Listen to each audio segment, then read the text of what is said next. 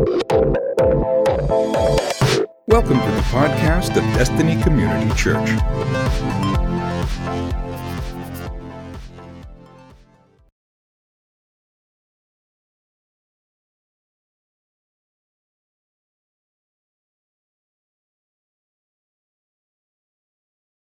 The first week of this series, I told you that margin is the space between our load and our limit.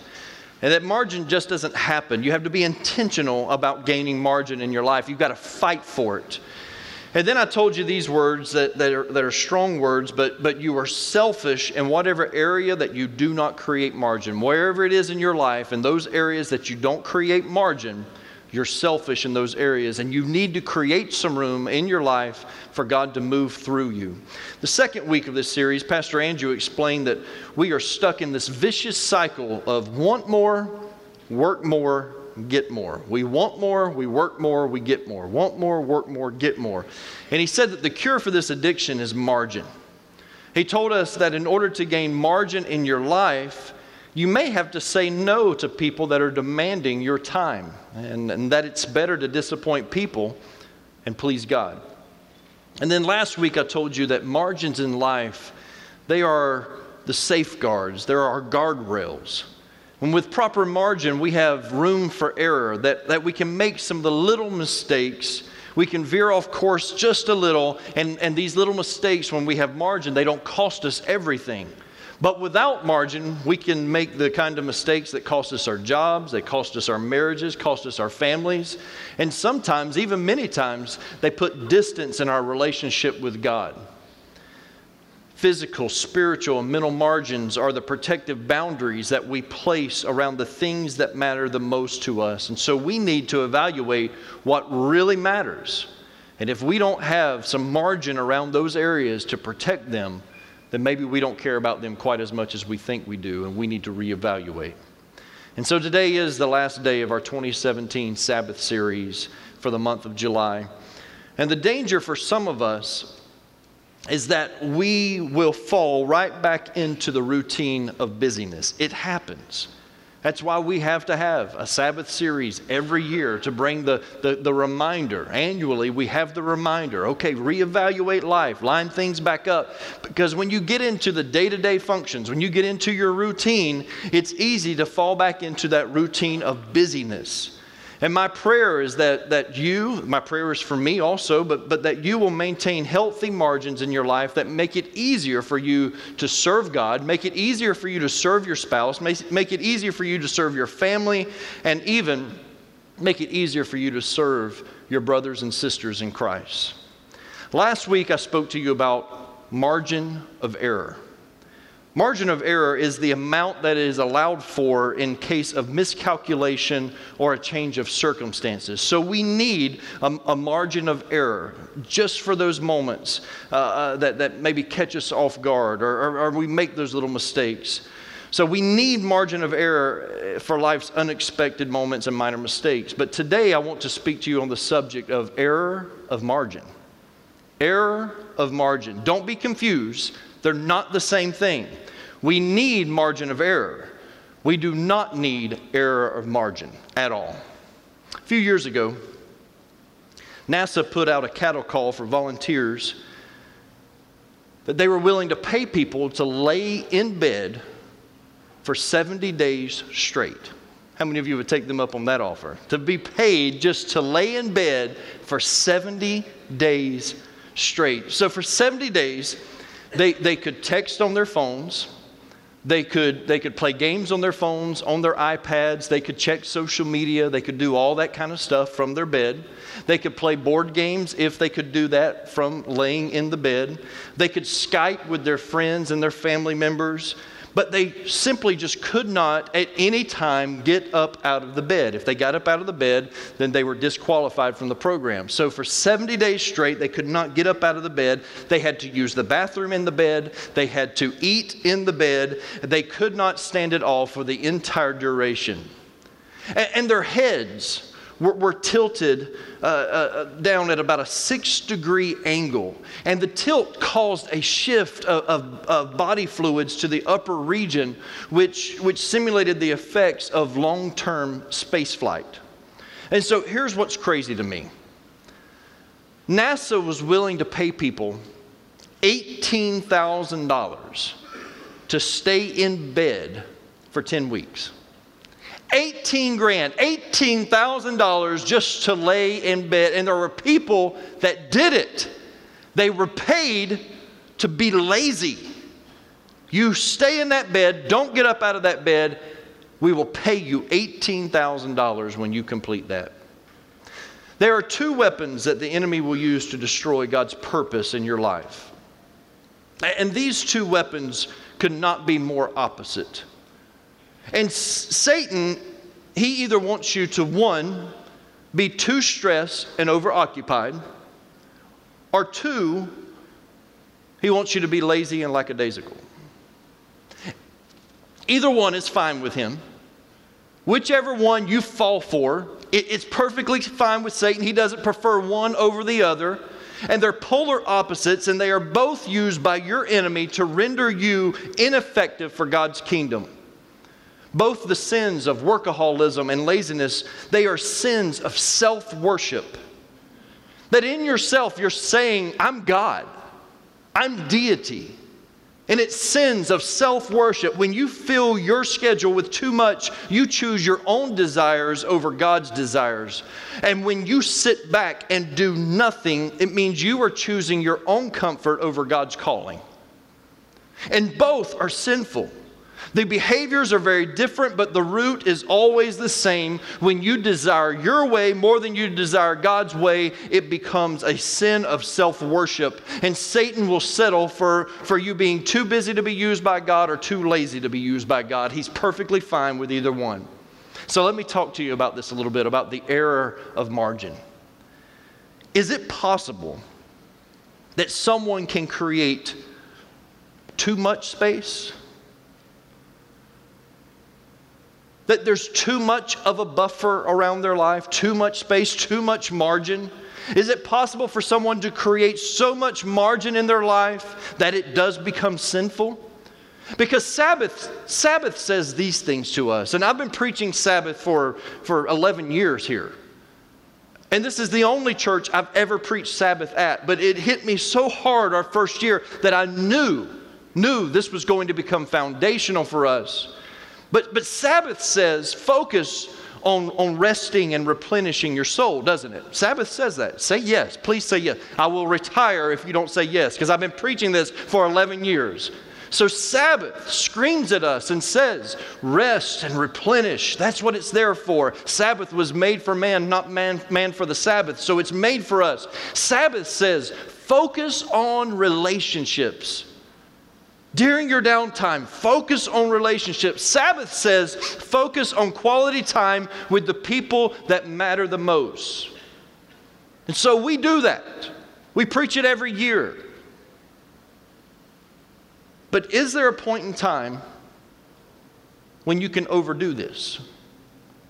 When you can create too much margin in your life? Can we become so inward focused that we don't see the world and the needs around us? I've admitted to you that there was a season in my life when I was too focused on work, and it nearly cost me my family. I'm very vulnerable when I preach, very transparent, and, and, and I, I, I've shared that with you numerous times. But at the opposite end of the spectrum, I've also erred because I'll admit that the other side of this, I've sometimes been too focused on me, myself, and mine. Being very honest with you. That when you start protecting margin, when you start per- protecting that, that safe space around you and your family and around your time, that if you're not careful, you will have an error of margin in your life. And so when I became focused on me, myself, and mine, my family, my time, my sanity, when I became so focused on that, I did not see the people that God had put in my path for me to connect with and minister to. And I believe that is just as sinful as not obeying the Sabbath commandment. Let's be honest. Some people are just a chore to be around, aren't they? Don't point at them. Some people are a chore to be around. Listen, when, when my kids were, were younger and, and they were brats, it's one thing for my kid to be a brat. I can be around them, I can beat them, you know. But when I'm around your kid that's a brat, I can't beat them. So it's, sometimes it's just a chore, but it, it's not just kids, is it? Sometimes it's hard to be around other adults, to be around other students. Sometimes it's just hard to be around people because it feels like work. You know, they call you, hey, you want to go to lunch? And it's the last thing you want to do that week. You don't want to go to lunch that week with them because all they do is complain the entire lunch. God, why? Why this week? Why do they call this week, Lord, I don't have it. I don't have the mental capacity this week to handle their life. I don't. All they do is talk about them. Lord, I can't deal with it this week. Or maybe their life is just so good that it, it makes me really, you know, I, my life fails in comparison to them. So why do I want to go and sit through that lunch? Lord, that's too much work. I don't want to go through that. It's a chore. And so sometimes we create this margin, this buffer around us, and we don't want to be involved in anybody else's life. You must realize that God created for six days, and then He rested for one. Don't miss this. God created for six days and rested for one it tells me that we too should work more than we rest. Sabbath is important. But Sabbath is useless unless it has been preceded by work. I, am I'm, I'm convinced some people, not you, not you, not you at all, but some people, they don't get the full blessing of Sabbath because they don't experience the blessing of work. And until you exhaust yourself for six days, you will not appreciate the seventh day and what it does for you. And, and that's whether, whether we're talking about your vocation or simply your calling to reach other people and everybody in this room. It's not just for me, guys. The calling of ministry is not just for your pastor. Everybody in this room is called to reach others.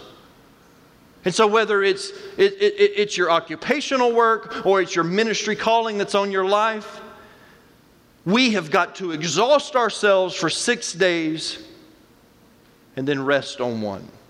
In other words, don't create such a buffer around your life that you don't see the needs and the hurts of those people around you. Work has always been a part of God's plan, though. Work is not a result of the curse. Some people teach that. It's not. Go back and read Genesis. Work is not a, a result of the curse, sweat is a result of the curse. Briars, weeds, that's a result of the curse. Work has always been a part of God's divine plan. God always intended for humanity to work because He put Adam in the garden to work it and keep it long before he sinned against God. I have a, a great appreciation for beautiful landscaping. I do. I, I love beautiful landscaping. My, my yard, my, I, have, I have thick grass in my yard, and I, I will pay too much money on my water bill to keep my yard watered. It's something, I, mean, I, don't know, don't judge me. I'm just telling you, I like for my yard to look nice and, and I like it to be manicured and kept. And, and, and when I go somewhere, if I go to a hotel or if I go to, to, to, to maybe a, um, a resort or somewhere, the first thing I'm looking for is how, how do they manicure their yards? You know, how, how do they keep their yards? Are, are they kept? You know, are they nice? Is the landscaping, does it look good? And I'm telling you, I have this great appreciation for thick, lush grass and, and, and, and, and, you know, flowers and plants that are intentionally placed in certain areas. And, and I just, I love that kind of stuff. It amazes me. And, and I have such this appreciation for it. But I also know that it doesn't get that way by itself. That there's somebody, or sometimes even a team of people that invest their lives into making that look good. Now, imagine with me the Garden of Eden. That during that six days when God was creating, somewhere in all that, He spoke the Garden of Eden into existence. And there it was with the beautiful grass. I mean, I, I picture this, this green carpet, you know, just, I, I, believe it looked like, you know, astroturf. That's what I, I figured. It was just beautiful. And, it, and you had the beautiful trees and they were manicured and, and, and the flowers growing. And, and I just picture it being this beautiful garden. But God knew that in order for it to stay that way, He had to put Adam, He had to put man in the garden to work it and to keep it, is what the Bible says. Because that's part of God's plan. God has always intended for us to work. It's always been part of His divinely inspired routine for our lives. Work six days, rest one. Work six, rest one. And whether it's working at your occupation or working to connect with and minister to other people, work is as important as rest, and it's as much a part of God's plan as Sabbath is. But some people are scared of that four letter word, W O R K. It terrifies them. Some people, it even offends them. My wife she does not have a poker face at all if we're watching a movie and they use a four letter word in the movie. She has no tolerance for it at all. At all. And I'm talking PG 13 movies, okay? That we're, we're pretty strict on what we watch. And, and so we're watching a movie and, and they drop a four letter word and it's like Mandy just got punched in the gut by somebody. She has this like stank look on her face and she makes this sound. She's like, And I just, she does it. And, and, and, and, you know, after you hear it four or five times in a movie, you know, it, I look at her and I'm like, can, can you, can you not? You know, just because I've become focused on that. You know, I'm just like, you know, you know, that kind of thing. Some people respond that way to the four letter word of work. It's like, ugh, work? Really? It's part of God's plan for your life. Quit running from it. don't work, you don't eat. You work. But you don't just work. You just don't work secularly. Everything points back to our Jesus. Everything comes back that direction. You've got to work spiritually too. And when you start running from that, you're running from the calling that God has on your life. You're wanting to be more comfortable than called. Well, I, I, can tell some of you right now, you're like, I, I, wish I would have skipped today. I wish I wouldn't have come here today. This, this, it was raining and I knew I should have stayed home. today, I want to show you that God expects us to fill the majority of our time. Remember, six days working, one day rest. He wants us to fill the majority of our time with creativity, productivity, and connectivity. As a matter of fact, I, I'm convinced Christ is not a big fan of lazy. He's just not. He's not a big fan of lazy. And there's this interesting uh, parable that we're going to look at today in Matthew chapter 25. So you can turn with me to Matthew chapter 25. There is a very similar variation of this story that exists in Luke chapter 19. Um, some, some scholars believe it's the same story and just, you know, two different interpretations of it. Um, whether it was two different instances or the same, you know, that, that two writers interpreted different, I, I don't know. But, but, but here's what I do know. If you're a lazy person, Jesus is about to spiritually pimp slap you in the next few moments as I'm speaking. It's going to happen. It's going to hit you right upside the head. So here we go. You ready? Matthew chapter 25, verses 14 through 30. And I, I may stop a few times throughout this, but we'll, we'll get through it. Verse 14, Jesus is speaking. He says, For it, it, it is, is the kingdom of heaven. It's the kingdom of God. He says so in verse 1. So he's explaining to them what the kingdom of heaven looks like. And he says, For it will be like a man going on a journey who called his servants and entrusted to them his property. To one he gave five talents, to another two, to another one, to each according to his ability. Now, now that's a key, key phrase right there. Each according to his ability. Now, a, a talent here, it, it, it's a monetary unit that's worth about 20 years' wages for a common laborer. So these men that are, that are being handed five talents, two talents, and one talent, they're getting handed a, a, a lot of money here uh, according to their budget. Maybe not to the master's budget, but to their budget, they're getting a, a, lot of money handed to them. But, but it seems that Jesus, in his description and telling this parable, it seems that the master, the boss of this, that, that he trusts some of the workers more than he trusts some of the others. That there's like different levels of trust here. verse 15 says, He gave to each according to his ability. And so when you read that, you almost want to look at it and say, well, that's not fair. Why, doesn't, you know, if God's no respecter of persons, then why wouldn't He just give each of them the same amount and, and then they all had a fair chance? They all had the same chance at it. And that's our finite minds because, because he, you have to understand that He gave to each according to their ability. When you understand ability, you get it. Let me put it this way I have the ability for public speaking, for preaching. Some days are better than others. The jury's still out on whether today is going to be one of those good days or not. But thank you, um, it, it, helps. Um, but I have the ability to stand here and, and to communicate God's word. That's the ability that I have. There are other people here in our church that they are blessed uh, uh, to lead us in different ways. You know, we have a wonderful group of musicians, wonderful group of singers, and, and we all just hate Cindy for her voice. You know, Cindy has a wonderful voice, and we're all like, we hate you. You know, you, you, know. why? Why does God seem to favor some people more than he favors others? It's kind of like this. Why am I stuck outside in the rain directing traffic while the pastor gets to stand on the platform and preach God's word. Why do I have to show up and put out chairs when they get to sing, when he gets to play the drums?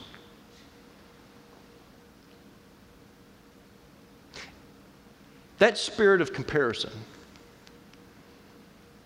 is what keeps so many people ineffective in God's kingdom. This happened to me just recently. I told you last week that Andrew and I were in, in Colorado Springs and we were visiting a, a, large church there. And on Friday night, we got to go to a service there. It's a very different service, a very, uh, a very intimate service in a smaller room. And they still had like six, 700 people there. And so, you know, it seemed large to us. But when, you know, there's 12, 13,000 people attending on Sundays, it's you know, smaller setting. And I remember we were sitting there, we're about halfway back, and, and this guy's up there speaking. I never heard of him before, and he's one, uh, you know, of their uh, teaching pastors there on staff, and and guy is, is laying down God's word, man. I mean, he he is he's preaching some straight truth, and I remember leaning over to Andrew, and I was like, "Hey, this guy's good." And then I noticed his Bible was on a table behind him. I don't know if he had an iPad there or not for notes. Maybe he had a sticky note or something in his Bible. But besides reading his scripture, he never went back. And I'm like, oh, Andrew, he's not using any notes. He must have photographic memory. He's got it all memorized. It's amazing. And the guy was. He was a great communicator. I mean, just wonderful communicator. And I'm just sitting back there going, man, to be blessed with that kind of memory, wow. And then it was brought to my attention that his notes were on a screen in the back of the room above the congregation. and suddenly I felt better about myself. I was ready to quit ministry. I was like, I don't deserve to preach with people like this on the. It's that spirit of comparison let, let me show you the reality of this, what, what really happens. Each to his own ability. This is just my ability. This is just what God has gifted me with. It's not that he loves me anymore, this is just the ability he gave me. But I know this you don't show up on a Sunday morning to sit and listen to me preach if the person that's given the ability to come and set out chairs hasn't already come before you and put the chairs out.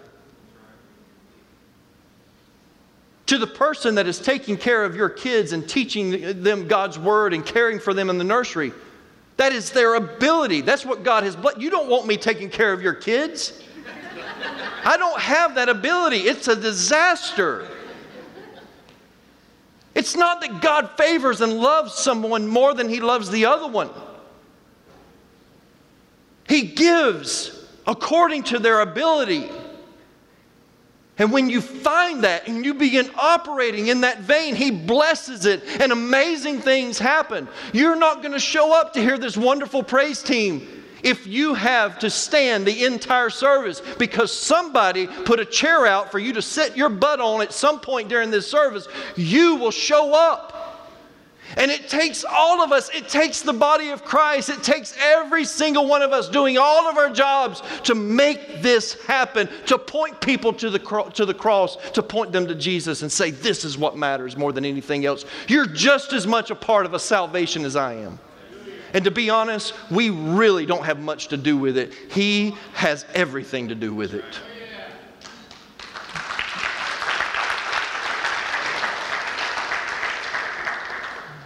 If you feel insignificant and slighted, just remember this. This isn't necessarily spiritual, but, but listen, it's inspiring. Nobody admires the story of someone who started off rich and just got richer. But everybody loves the story of one who started off with little and ended up with more. Listen to what happens in the story. He gave to each one according to his ability. Then he, the boss, he left. He went away. Verse 16 He who had received the five talents went at once and traded with them, and he made five talents more. So also he who had the two talents made two more talents. But he who had received the one talent went and dug in the ground and hid his master's money. Now, after a long time, the master of those servants came and settled accounts with them. And he who had received the five talents came forward, bringing five talents more, saying, Master, you delivered to me five talents. Here I, made, I have made five talents more. His master said to him, Well done, good and faithful servant. You have been faithful over a little. I will set you over much. Enter into the joy of your master. And he also, who had the two talents, came forward, saying, Master, you delivered to me two talents. Here I made two talents more. His master said to him, Well done, good and faithful servant. You have been faithful over a little, I will set you over much. Enter into the joy of your master. He also, who had received the one talent, came forward, saying, Master, I knew you to be a hard man, reaping where you did not sow, and gathering where you scattered no seed.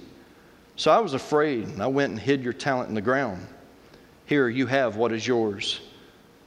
But his master answered him, You wicked and slothful servant, lazy, slothful.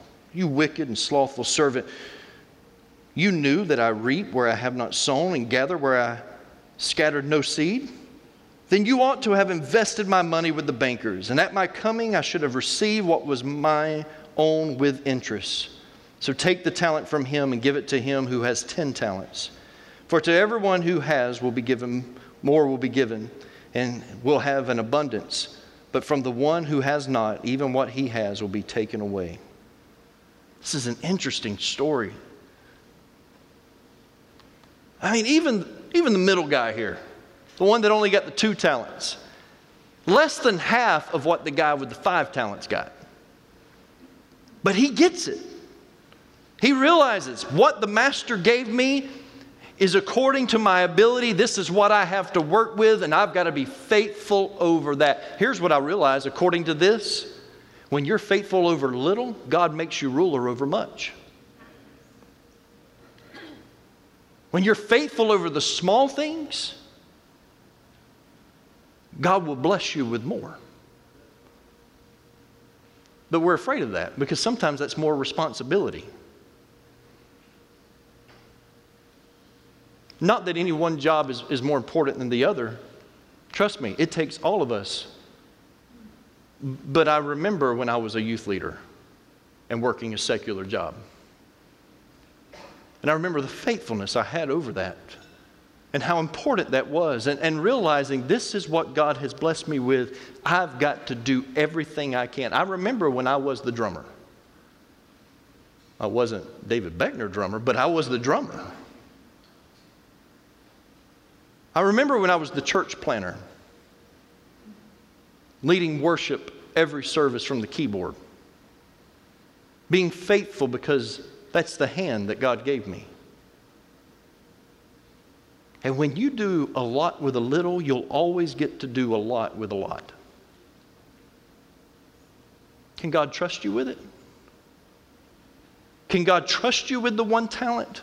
Or are you going to sit back and say, well, why has God loved them more than he loves me? The spirit of comparison is, is killing the church. We've got to overcome that. But I love what, what Jesus said in Luke chapter 19, verse 13, a variation of the story. But listen to what he says. He's, he adds this, and he says that the boss said these words Engage in business until I come. Engage in, do business until I come. Work, work until I come. Can I meddle for a moment? You know what meddling is, right? It's kind of sticking your nose where it doesn't belong, you know, kind of talking about things that nobody asked you to talk about. Can, can, I, can I go there for a moment? I don't care if you say no, I'm going to anyway, but it bothers me.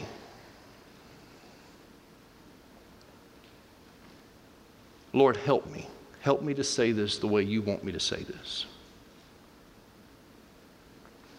It bothers me when people step away from serving in God's church because they're quote, too busy.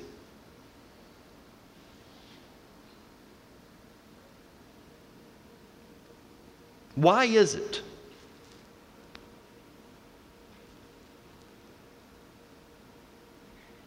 Why is it that when it's time to create margin, often what we do for God's church is the first thing that we eliminate? Is there not another area that we can tweak first. I knew this wouldn't make me popular today. If you're too busy to serve God, then you're just simply too busy. That's not the first area that you cut. It's not even an area that you cut. Nowhere in God's Word does it ever say take a Sabbath from ministry, take a Sabbath from serving other people. It doesn't say that. Just because we give our Wednesday night children's teachers off for the, the, the, the month of July, it doesn't mean that we stop serving. That's just a little perk that we like to throw in there. God has called us to serve the body. And listen to me, please listen to me. It's great to do wonderful things in the community. But nothing takes the place of us serving the body of Christ, serving each other. I'm going to show you where that is scriptural in just a moment. Romans 12 and 11 says, Never be lazy, but work hard and serve the Lord enthusiastically. And then you get to Galatians 6 and 10, and it says these words listen to it. So then, as we have opportunity, let us do good to everyone, and especially to those who are of the household of faith. This is the household of faith. This is our living room right here. This is where my brothers and my sisters in Christ, we gather together right here so that we can do life together. This is the household of faith, and we should not neglect serving each other within these, these confines here, within, within this. When you have the ability, we must, we must serve each other. Serve those who are of the household of faith. But, but let's, let's be very honest with each other. A person is never too busy. They just make time for what's truly important to them. You're never too busy. You just have different priorities. And if the kingdom of God and His church is not important to a person, then they will not make time to serve the kingdom of God. Just because the boss is away does not mean that we get to take off time. We serve. Jesus was very plain in this parable. The boss was coming back. Let me tell you something, church. He's coming back. This whole parable is about the kingdom of God.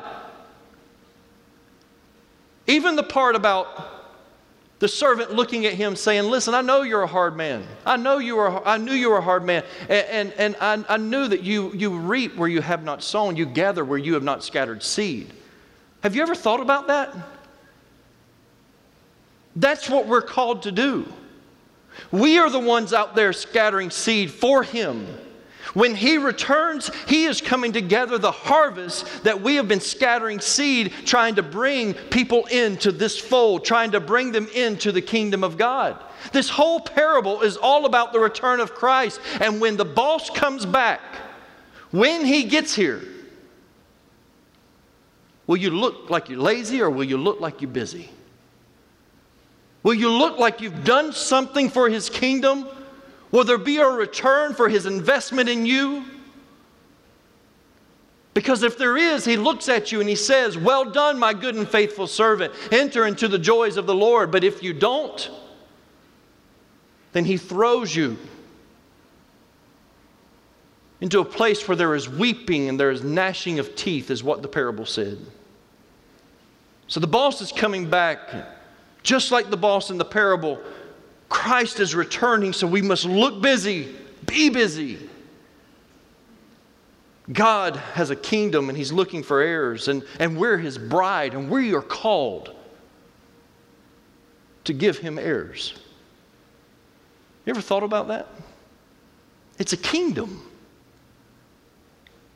It is a royal kingdom, and he wants to pass on his blessings, his riches to his heirs, and he's called us as his bride to produce those heirs for him. And so this question comes to my mind. And, and this hits me, man. This hits me right between the eyes. Where's his sons and daughters?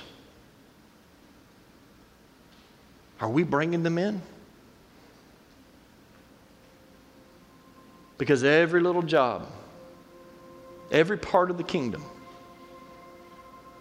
it helps bring in the sons and daughters as heirs to his throne.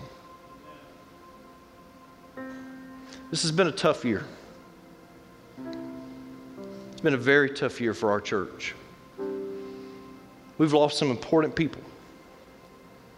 A little over four months ago, we lost a spiritual mom in Leela Austin. It's hard to replace somebody like that. Even more recent, we lost my wife's grandmother, Dee. Two people that love God, they love this church, they love serving.